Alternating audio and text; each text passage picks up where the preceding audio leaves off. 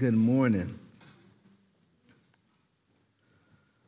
Psalms 15, I'm going to read. And uh, I said I would be reading the Psalms every Sunday. Sometimes I do it on Wednesday, whoever's teaching, because of what's going on uh, in Israel, the war that they did not ask for. Uh, continue to pray for the nation of Israel. Continue to pray for our nation where we need it. Uh, God is still on his throne. He's still doing, he's allowing things to fold out exactly how the scriptures said they would fold out. No need to get worried, no need to be uh, discontent. That's, that's unless you don't know Jesus Christ. That's unless you're not born again. We'll be talking about that in a minute. Uh, but I'm going to read from Psalm 15. Lord, who may abide in your tabernacle? Who may dwell in your holy hill? He who walks uprightly and works righteousness and speaks the truth in his heart. He who does not backbite with his tongue, nor does evil to his neighbor, nor does he take up a reproach against his friend, in whose eyes a vile person is despised, but he honors those who fear the Lord. He who swears to his own hurt and does not change, he who does not put out his money as usury, nor does he take a bribe against the innocents. He who does these things shall never be moved. I'm thankful. I'm sure you guys are thankful that you've been blood bought in the blood of Jesus Christ. We're in Hebrews chapter 4, and we're going through the book of Hebrews. And as we study it, Calvary Chapel is known for their expository teaching or preaching. One of the advantages exp- expository preaching is that you, you get to move through the Bible, verse by verse. And the text itself, it sets the agenda for us. I don't have to sit around and wonder what I'm going to preach on. That's always good. I preach on whatever comes next. Paul said, I have not shunned to teach you the full counsel of God. And that's always certainly an advantage of this kind of preaching. It's an advantage, but it doesn't always feel like an advantage because occasionally you will run across scripture or passage of scripture, well, that's a little difficult to teach. And it's not difficult that I don't know what I'm saying, but I would rather teach some scriptures in the closet with me and the Lord. Some scriptures can be hard, some scriptures can be tough, but they're in the Word of God. And we run across that this morning. I'm reminded of my mom, whenever, especially as a little kid, whatever she put on the table, we'd eat it or go hungry. Except for me. I only eat the breast, the white meat of the chicken. And so she would almost, after my dad would eat probably the breast and a half, he'd save the other half for me because I just don't eat dark meat. This is the scripture we're teaching on. I, the reason I say that is some scripture you would rather not teach or teach in a closet with you and the Lord. But as I said, Paul said, I'd not shun to teach the full counsel of God. Well, we're in the spinach area this morning. I don't like spinach, but it's in here. So I have to teach it. And so I want you to, as we read through these scriptures, not to say this person needs to hear this or someone else needs to hear this. God has put this into His Word. And he, and he didn't put this in His Word for the outsider. He's not talking about the unsaved person when He says this, He's talking to His church. The English translators, they have a hard time writing down exactly what they think the scripture says here, but I'm obligated to teach it. And because I'm obligated to teach it, we're going to look through these scriptures. Hebrews chapter 2, remember, there was a warning. Paul has given us a warning about falling away. He's not telling, like I said, the unbelievers about falling away. They, they haven't arrived yet. He's talking to the church. And he's saying, be careful that you don't drift, be careful that you don't fall away. He tells us that because it can happen. Hebrews chapter 2, verses 1 through 3 says, Therefore, we must give the more earnest heed to the things we have heard, lest we drift away. For if the word spoken through angels proved steadfast, and every transgression and disobedience received a just reward, how shall we escape if we neglect so great a salvation? We saw it in the third chapter too, Hebrews chapter 3, verses 7 through 11. Therefore, as the Holy Spirit says, today if you will hear his voice, do not harden your hearts, as in the rebellion, in the day of trial, in the wilderness, where your fathers tested me, tried me, and saw my works 40 years. Therefore, I was angry with that generation and says, They always go astray in their heart and they have not known my ways. We talked about that last week. So I swore in my wrath, they shall not enter my rest. Somehow these Jewish believers in Messiah were under tremendous amount of pressure to turn back, to shrink back to Judaism, to go back to the traditions. And Jesus is writing that for us too. You know, we come to church Sunday after Sunday, a lot of us do, and we hear the writer of Hebrews saying, Now let's just wait one minute here. Let's just make sure that you really know your relationship with Jesus Christ is real and not fake. You see, the temptation is for you to take this message and hear it and to say, I know someone who needs to hear it. What we need to do is minimize all of that. We need to say to God, this is a good question for each of us to ask ourselves.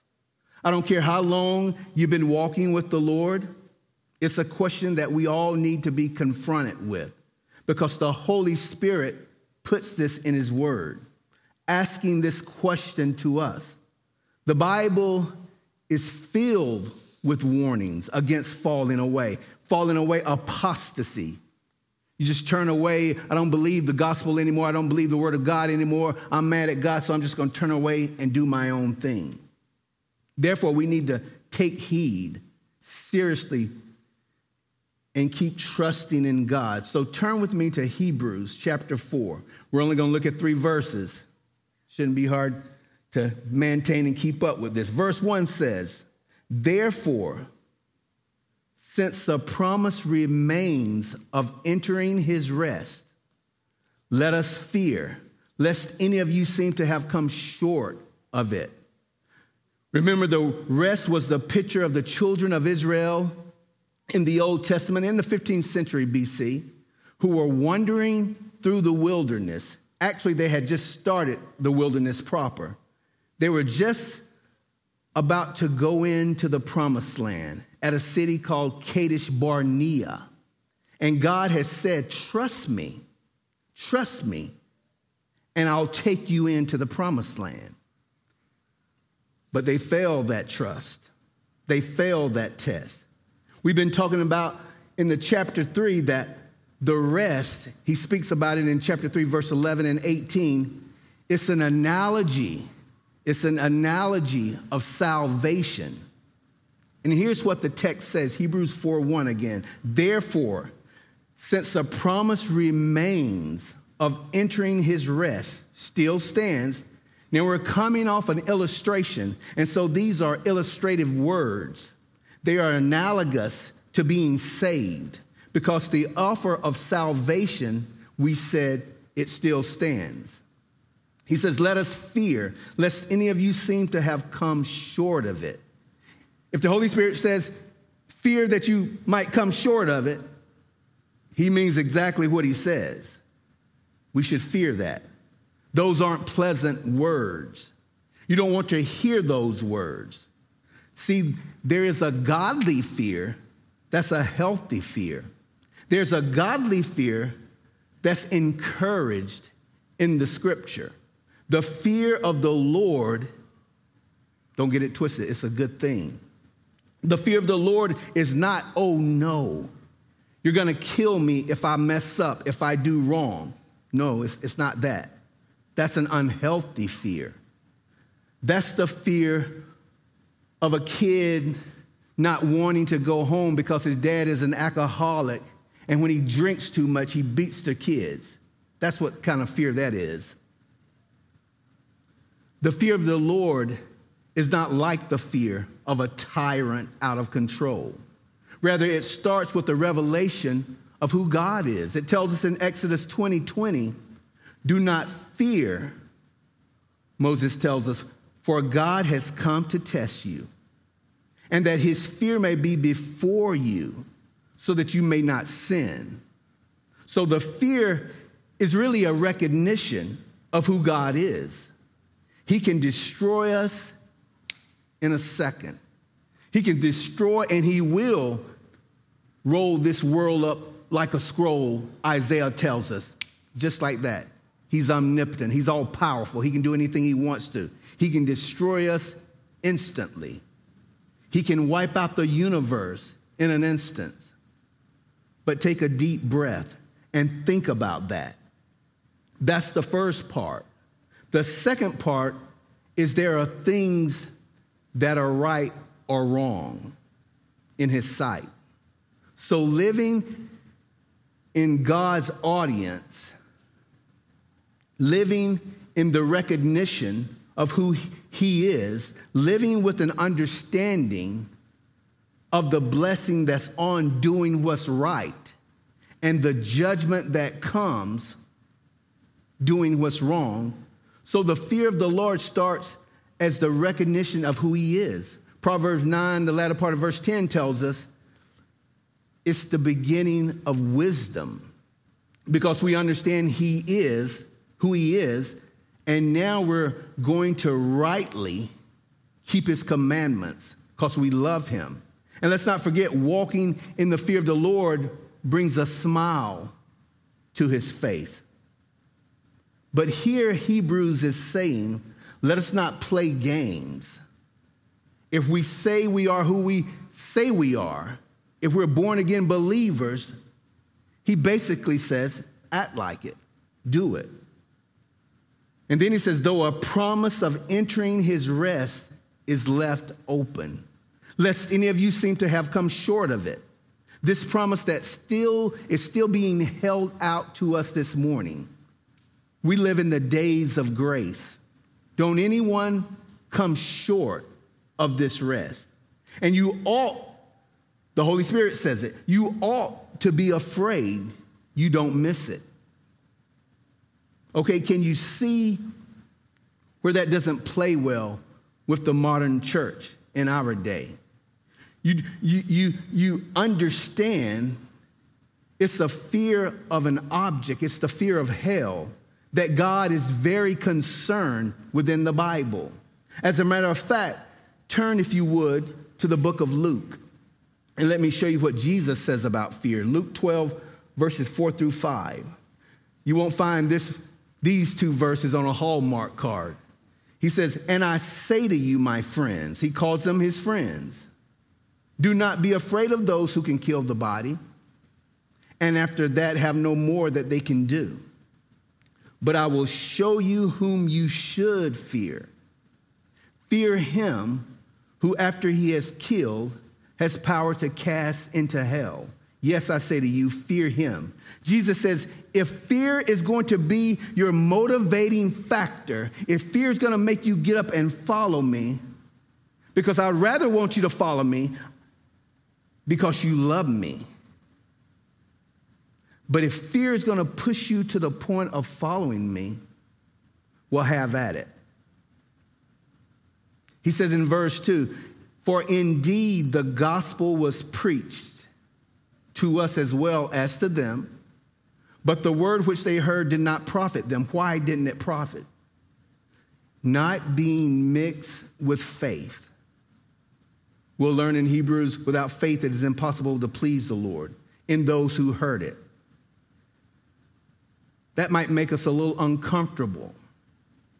Let it be a healthy, uncomfortable feeling. See, we have had good news proclaimed to us, the gospel, just as they did. They didn't have the gospel, those, those three, the maybe five million people who are walking in the wilderness. They, they crossed the Red Sea after the Lord had parted it. But God had given them an oath if you trust, if you obey me, if you have faith to believe, I'm going to take you into Canaan. But the word they heard did not help them because it was not mixed with those who listen in faith. For we have trusted. Once again, this is a healthy fear of God, a cleansing fear of the Lord, leaning on the Lord. Once you face, once you face God and understand who He is and the great price that God paid for our sins, you can trust in His power. You can trust in His ability to do what He said He's going to do. You see, I don't trust my power. I don't trust my holiness. I don't trust my perseverance. I don't trust my goodness. I don't even trust my faith but I trust God's. Therefore, I put all of my trust in Him who keeps me. Therefore, I humble myself before you, God, and say, Have mercy on me and give me grace to take hold of what you've said, that you will keep me till the end. And I believe you will. I don't believe myself, but I believe in God and he will keep you. He's promised that.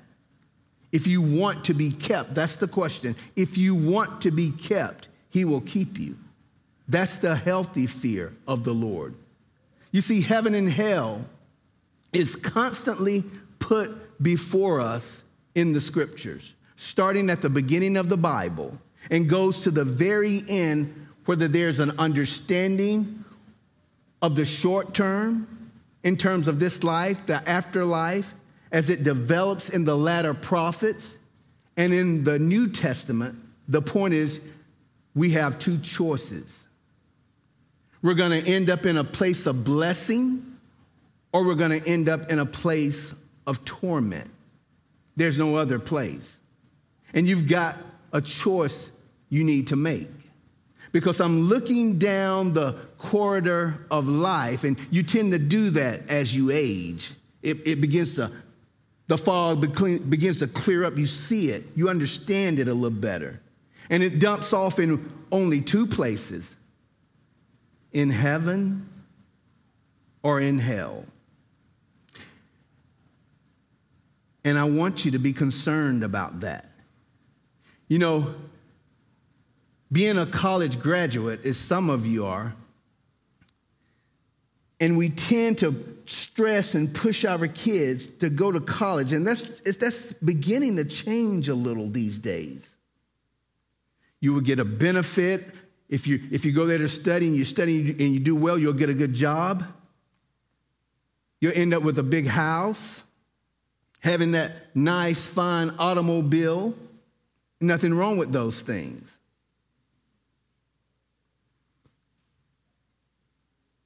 But I'm here to tell you that doesn't matter. That doesn't matter at all. What your status is on this planet, that won't matter after you die. We'd be better off if we were in a personal relationship with Jesus Christ. We'd be better if we were more heavenly minded down here. Jesus says this in Luke chapter 12, verses 4 through 5. And I say to you, and he calls them my friends, he means what he says. Do not be afraid of those who kill the body, and after that have no more that they can do. But I will show you whom you should fear phobos, of a phobia of things. Fear him who, after he has killed, has power to cast into hell. Yes, I say to you, fear him. That's the part that doesn't end up in a Dayspring card. Jesus says, fear is going to be a motivating factor in our lives. And I want you to obey me because you love me. But if you are motivated by fear, then you should fear me. Because really, ultimately, Jesus says,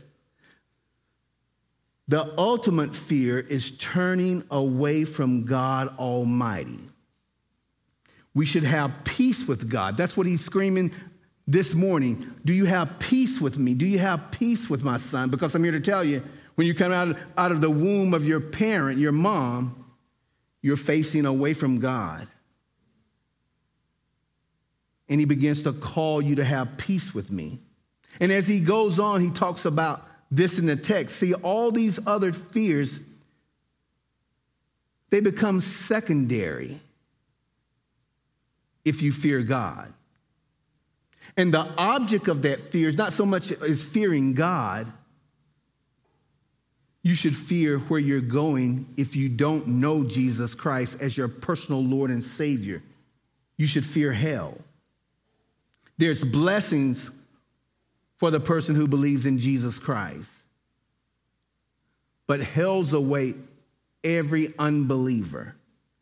He says in Luke 12, 4 again, Jesus calls them, the people he's speaking to, my friends. Because here's the misperception about the whole thing, about teaching on hell. The original hell and fire and brimstone teacher is Jesus Christ. And he's saying, This is not because I hate you, not because I dislike you. He's saying it because he calls you his friend. And so I want to make sure you're concerned about where you're going to end up when you die this morning, my friends. Same reason, you know, when you have a 15 year old son or daughter who's about ready to get their driver's license. You sit there and you give them those talks. Or when you watch an accident, you're driving with them and you tell them, You see that accident? You see how that car is mangled? That's what will happen to you if you're texting, talking on your phone. That's what will happen to you if you're not paying attention. That accident right there. And you do that not because you don't love them, not because you don't like them, not because you're trying to scare them. No, you do that so they will be careful and they don't end up in a mangled car wreck on the side of the road. Jesus loves us. And that's why he wants to, us to ponder seriously about the issues of heaven and hell. He says in verse 2 For indeed the gospel was preached to us as well as to them. But the word which they heard, notice they heard it, did not profit them. Why? Not being mixed with faith, the substance of things hoped for, the evidence of things not seen. For by it the elders obtained a good testimony, Hebrews will tell us, in those who heard it. He makes an analogy because that's what he's doing here. He's making an analogy back in our minds to the 15th century BC when here Moses with Caleb and Joshua are standing in the shadow of the promised land. And they're about to march in, just like Yahweh told them. And here he says, You know what? They are just like us, the writer of Hebrews says, in that they were presented with a proposition, with a contract, with an oath, with a promise if you trust me. We'll go into the kingdom together. In that sense, it was the physical place called Canaan, the promised land. If you trust me, we'll go to this place of promise. The people had that good promise of God. That was their good news. Their gospel, you see, was temporal, it was physical, it was based on the promised land of Canaan. And for us, it's a spiritual thing. That's why it's an analogy. It's a real place called heaven. I hope you know that. But the point is, my spiritual salvation hangs on what theirs hung on faith with, and trust in God. And it's a trust that's got to go beyond mental. Can't get there with the head knowledge of Jesus Christ. Because the bottom of this verse, two, it says, they had the message, it was received, and that they heard it. Verse 2 But the word which they heard, it did not profit them. Why? Not being mixed with faith in those who heard it. They didn't really trust him. Let me say it again. They didn't really trust God. See, lots of people say they do, especially here in America. A lot of people look like they do. But when it came down to it, when the rubber meets the road, only two guys were willing to stand up among 12 and say, I trust God. We can take it. We're going in. We're just going to hang on to God. That's the only thing I know. I don't know how He's going to do it, but we're going to trust Him. Only two out of 10 were willing to say that. Now, if you ask all of the rest of them, not only the other 10 spies, but all of the rest who had came to the borders of Canaan, if you were to have walked up to them and asked them, Do you know God? Do you trust God? Every one of them would have said, Yeah, we trust him. We're ready to walk into the promised land. Are you God's people? Yeah, we're God's people. Absolutely, we are. We are God's chosen people. Is God with you? Of course, He's with us. We've had the pillar of cloud by day, we've had the pillar of fire by night. Of course, He's with us. But if you were to pull back the veneer of their lives, after everything they've seen, after everything they've seen, the water that comes from the rock, their clothes not wearing out, they're at the borders. And if you ask them, Do you trust God? Every one of them would have said yes. But only two gets there. Remember that. They would say, God is all around us. He's guiding us. He loves us. We're in fellowship with him. That's what they would say. But if you could pull back and see their hearts, very few of them actually trusted God. And you know how you can tell if someone trusts God or not? People that trust God for their salvation, they can trust God with everything, every other part of their lives.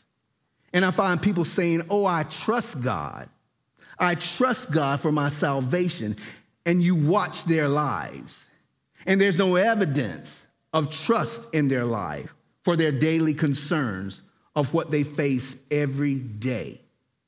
Am I saying to myself, you think you can trust God for eternity and you can't trust Him for a good job? You can trust God for eternal things, but you can't trust Him for an income.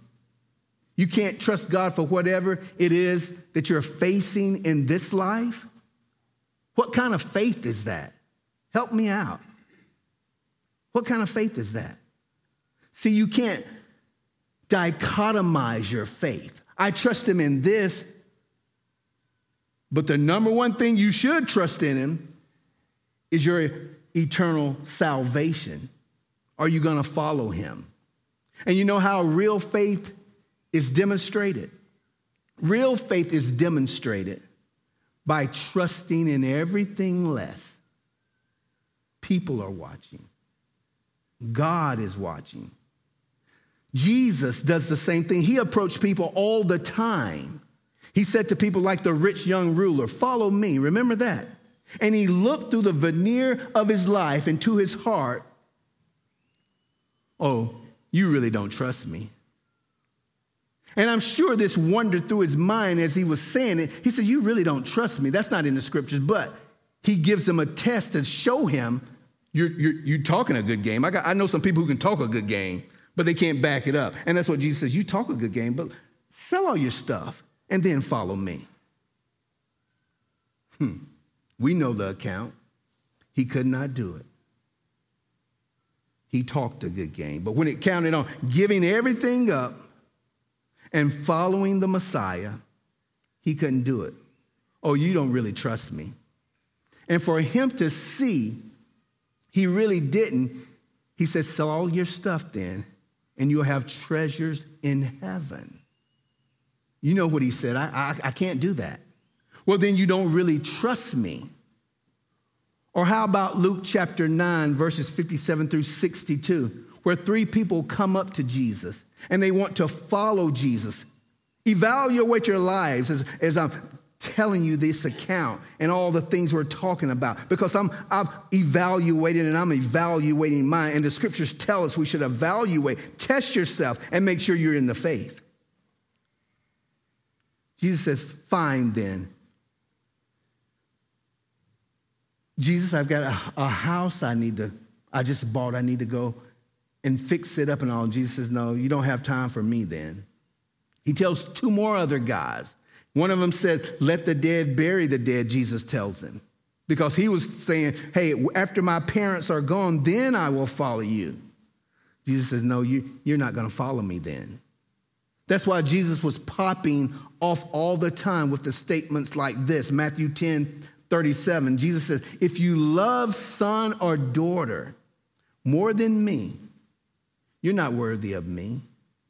You can't be in my family, basically, he says. Why? Because God wants real faith, and it takes real faith to trust in God. To march us to the kingdom of God is evidenced by, by my ability to trust Him for everything else. Are you tracking with me in this paradigm? Because that's what I'm giving. I can trust Him for my salvation, we say. But how about other things as we walk to Him? He's, he should be first in our life. My trust should be in Jesus, and everything evolves around my trust in Jesus. When life throws me a curve, I might get stupid for a second and say, Hey, I can't believe you let this happen. But my trust will build back up if I am who I say I am and continue to follow the Lord. That's true faith. Can you do that this morning? God says this, Jesus says this God has hidden from the wise and the learned the things of Him, but He's revealed it to you. Take advantage of it. We need real faith in Jesus Christ, and real faith puts action to the walk. See, we need to objectively evaluate our Christianity this morning. Is your faith genuine? Take a look at it. How are you walking? What is the essence of your Christianity? You think you're going to heaven? Great. Tell me why. That's what the Holy Spirit is saying. And here's a passage I want you to jot down Revelation 3 1. Jesus says, and to the angel, this is Jesus' postcards to the churches in Asia Minor, and to the angel and to the church in Sardis, right? Here comes the message. These things says he who has the seven spirits of God and the seven stars. I know your works, that you have a name, that you are alive, but you are dead. And here's the problem if you think you're going to heaven because you're associating with the right people, you're not. If you think you're going to heaven because you're going to a Bible teaching church, you're not. It takes more than that. You're kidding yourself.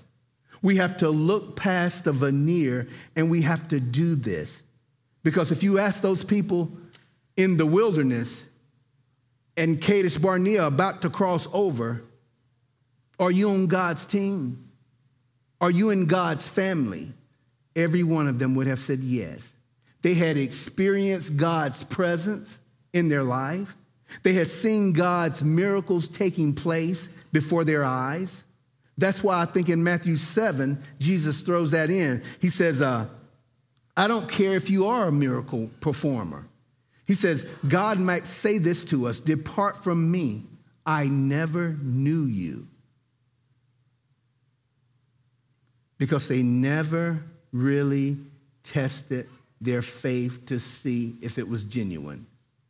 Maybe we really never examined ours.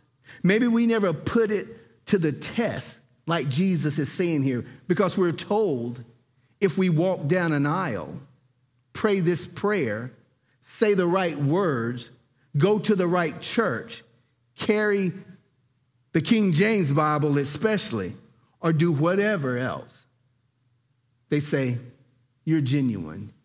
Your faith is real. I cannot find that in the scriptures anywhere. 2 Corinthians 13 5 says, The Holy Spirit telling Paul, examine yourselves as to whether you are in the faith. Remember what they were doing in Corinth, in Corinth? They were taking the Lord's Supper, they were breaking bread with each other, they were doing all of that, and the Holy Spirit said, Examine yourselves and make sure you're in the faith. Second Corinthians 13, 5 and 6 says, Do you not know yourselves that Jesus Christ is in you? Unless indeed you are disqualified. But I trust that you will know that we are not disqualified. And he's talking to the church there.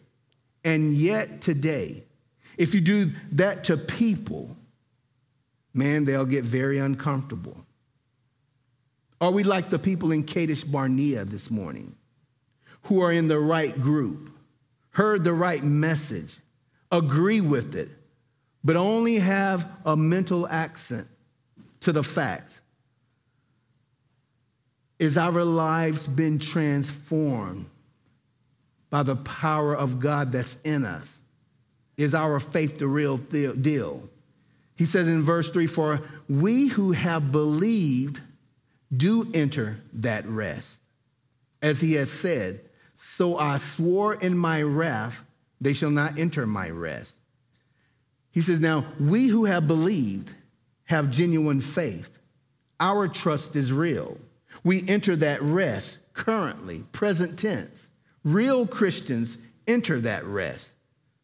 The rest again is an analogy of walking into Canaan, the promised land which is the reality of us having genuine conversion to where we are children of the kingdom this morning.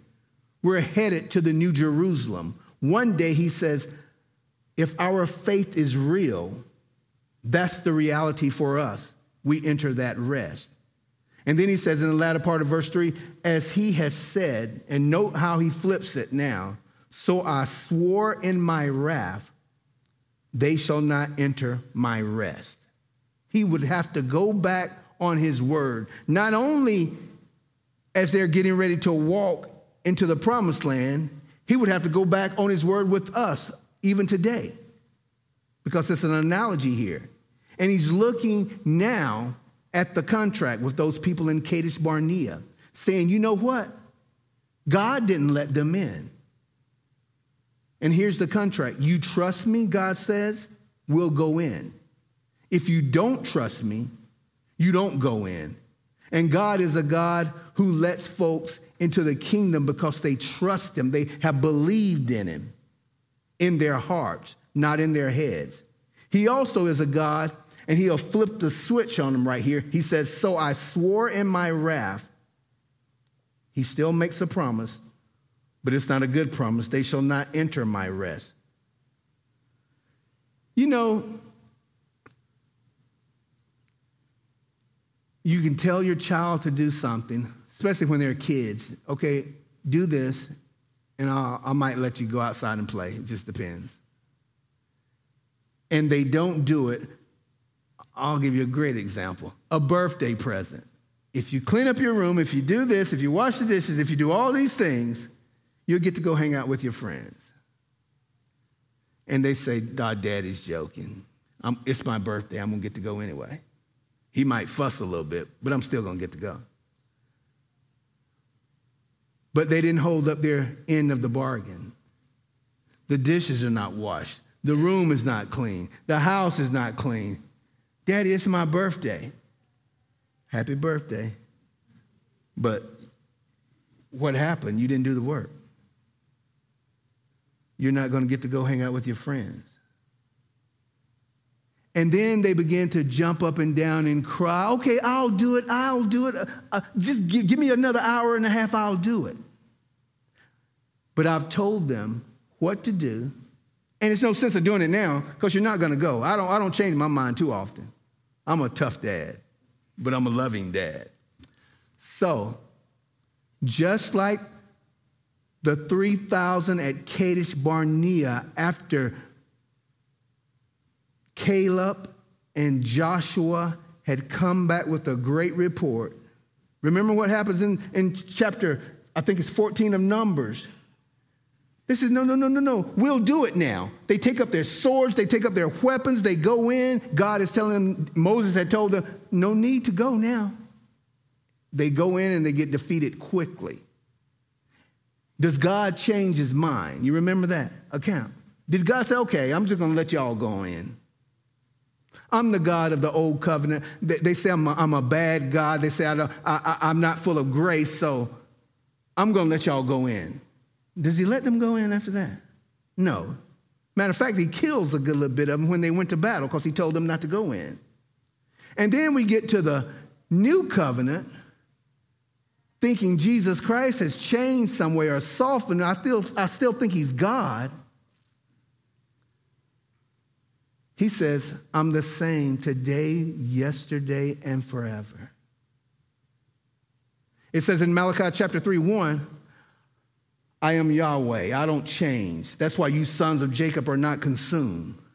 God keeps his oath. He does not, I want you to understand that he does not change his mind, whether that's for the good or for the bad, for, for the worse. He told them, I brought you to the promised land. It's time for you to come over. Come on in and then a 38 year death march until all the rest of them died. And you know, I've got lots of commentaries, but sometimes you just don't need a commentary. You can feel the Holy Spirit working in your heart. You've read it so much, you, have you've, you've experienced them so much, but I, I grab them and I read them. And, and let me make this straight because some commentaries, and my preference, and the one I would bet my life on, this is Victor Summerhour. Victor Allen Summerhour saying this. My preference, and, and I don't see how they can explain it. When those spies come back and say, and God says, You're not going in, he means what he says. He could have let them in. It was a it was a 10-day journey to Canaan. But because all of them began to cry and complain, except for two, they had to watch the rest of the two and a half million, the three million folks die in the wilderness. They died in the wilderness. That's what my Bible says. Only, this is my point, talk to your heart. Only talk to the Lord. Only two came in that was in that generation. That was Caleb and Joshua. You can try to go around it, you can try to spice it up, you can do what you want to do, but my Bible tells me only two of that generation went in Caleb and Joshua. That tells me something. While all, the, all of the commentators are writing, oh, this is what really what happened, or this is what really what happened. No, no, no, no, no. It happened like God said it. And that's why the analogy is being put forth here in Hebrews 4. Today is the day of salvation. Harden not your heart as they did in the rebellion. And, I, and because they hardened their hearts, I swore in my wrath, you're not going in. You, you can't find it. You, you, you, can't, you can spruce it up any way you want to, but I'm telling you the truth here. Because the Bible tells me they did not go in.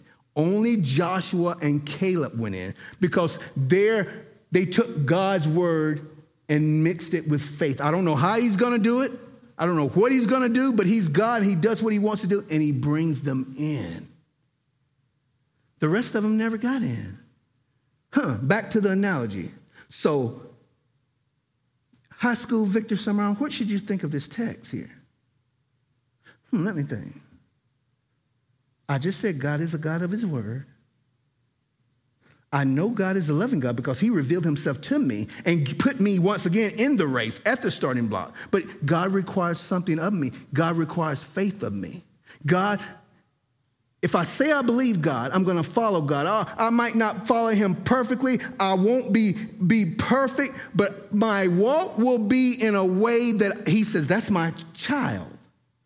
I'll really dumb it down. I shouldn't dumb it down this much, but I'm to dumb it down because you still, people, you still have people saying, no, they got in. All of them got in.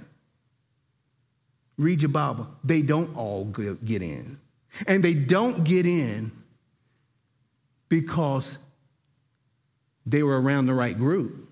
They saw all of the miracles, but they didn't have faith to go in. Without faith, it is impossible to please God. That's what he says. You can talk a good game all you want to, and I've seen many of them talk a good game.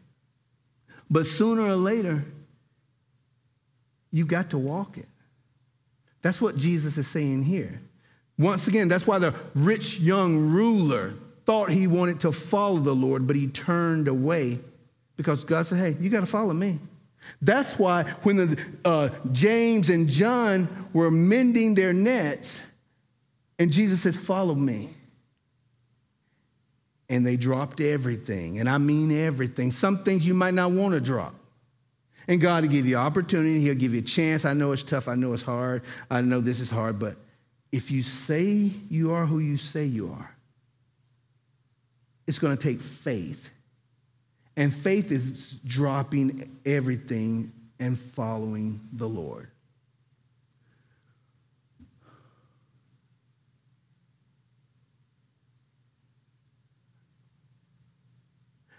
You know, I'm going to say I was surprised uh, probably about probably about three weeks to a month ago. And I said, Lord, I believe your word.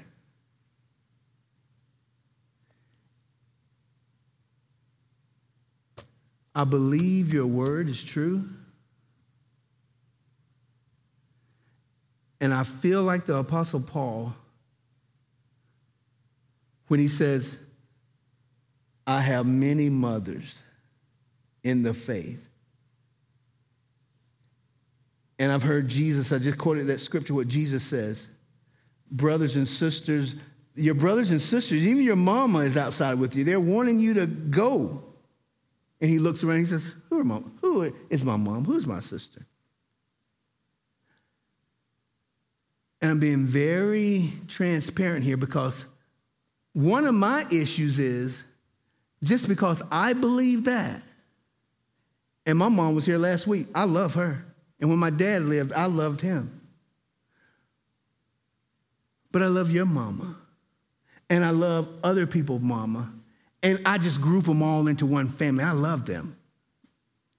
I do that because that's what the scripture says. If they're believers, now if they're unbelievers, hey, I like you, but you know, I'm trying, trying to tell you about salvation. That's all I've got for you. Don't have any money to give you. I got salvation to give you. Uh, but what I'm saying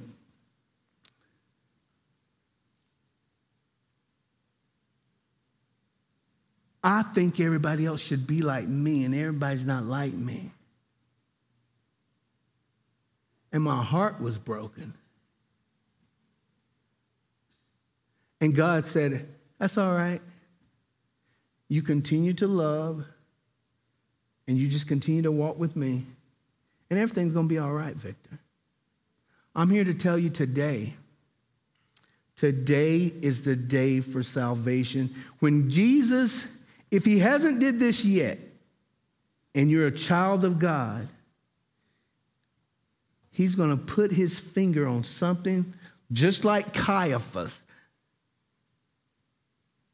when he says, Caesar is my friend, and he gave him that ring.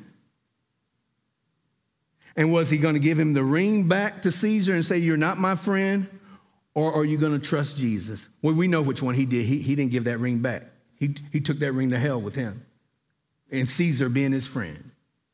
But he's going to put his finger on something and say, Hey, you say you follow me, you say you love me. You're going to have to give up everything and follow me. God is gracious.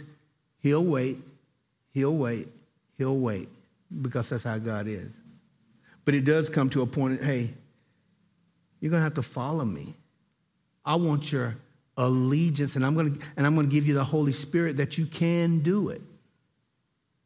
These people did not go in to the promised land. They did not go into Canaan. And the Bible tells us the reason they did not go in is because of unbelief. That's why they didn't go in. You might can fool mama for a little while, you might can fool daddy for a little while, but we cannot fool God. That's the oath he makes here. That's the warning he gives here. But I'm going to leave you with something upbeat because I knew I had to and I want to. I'm going to remind you of what the writer of Hebrews says in Hebrews chapter 6, verse 9 through 12. Follow the Lord with all your heart. This world dumps off into two places and two places only heaven and hell. And Paul tells them this But beloved, we are confident, I am confident of better things concerning you. Yes, things that are that accompany salvation. Though we speak in this manner, though I speak in this manner, for God is not unjust to forget your work and labor of love, which you have shown toward his name, in that you have ministered to the saints and do minister continually. And we desire that each one of you show the same diligence, there it is, to the full assurance of hope until the end. That's when you can retire. My wife says, I want to retire. Every day, every day my wife says, I, I want to retire. I'm ready to retire. and I come back with it, hey, you can retire when you get to the kingdom, but she will retire soon. If you're a Christian, you don't retire until the Lord takes you home. We know that. In that you have ministered to the saints and do minister and we desire that each one of you show the same diligence to the full assurance of hope until the end, that you do not become sluggish, but imitate those who through faith and patience inherit the promise. If we continue, we will inherit the promise. That's black and white. What I've just read, what we, what, what we just studied, it's black and white. Now, we like to try to color stuff in to make yourself feel better. But it's really black and white. The worship team come up, and it's black and white right here. There's a such thing, theologians speaks of perseverance of the saints. We have to persevere. No matter what happens while we're down here, good or bad, if we love Jesus Christ, it's his spirit in us that makes us persevere. He's with us He's for us, He's not against us. That's why we need to be in the Word. That's why we need to be in prayer. That's why we need to be walking with other believers because there's a charge to keep. And He gives it to them right here. This is His oath, He swears by it. You shall not enter my rest because you didn't mix it with faith. Pisteuo. That's the word. There was no work following me in that. Let that not be any of us. Let that not be any of us that's watching. People like to sugarcoat things. People like to uh, give you a lot of cotton candy and say they love you. I'm giving you this spinach here because I love you. Let's pray. Father God, make your word clear. You tell us these things because you love us. You tell us these things because your grace is sufficient. No doubt about it, Jesus Christ has come and he's did the work. But yet and still, we must follow you. Wherever you lead us, we must follow you. You're going to be with us to the end. Lord, I pray that if anyone is confused about this chapter 4, the first three verses, Lord, would you make it clear? Would you make it perfectly clear? And you may, and you made it perfectly clear. From Genesis to Revelation. With King Saul. You waited on King Manasseh for many of years. But it wasn't until he repented and gave his life to you did he enter into your rest. We can have that rest right now. We'll have the ultimate rest when we get to heaven. Lord, give us a heart that obeys you quickly. We don't have to think about it. We don't have to, uh, well, maybe later. May, may we obey you when you tell us to, Father. That we will be trees of righteousness planted by you that, and, and that gives all the admiration and gives all the joy and gives all of the hope to you because we love you, knowing that you reciprocate that love. And you're going to lead us until you take us home. And we ask all of these things through Jesus Christ, our Lord and Savior, to the Father God. Amen.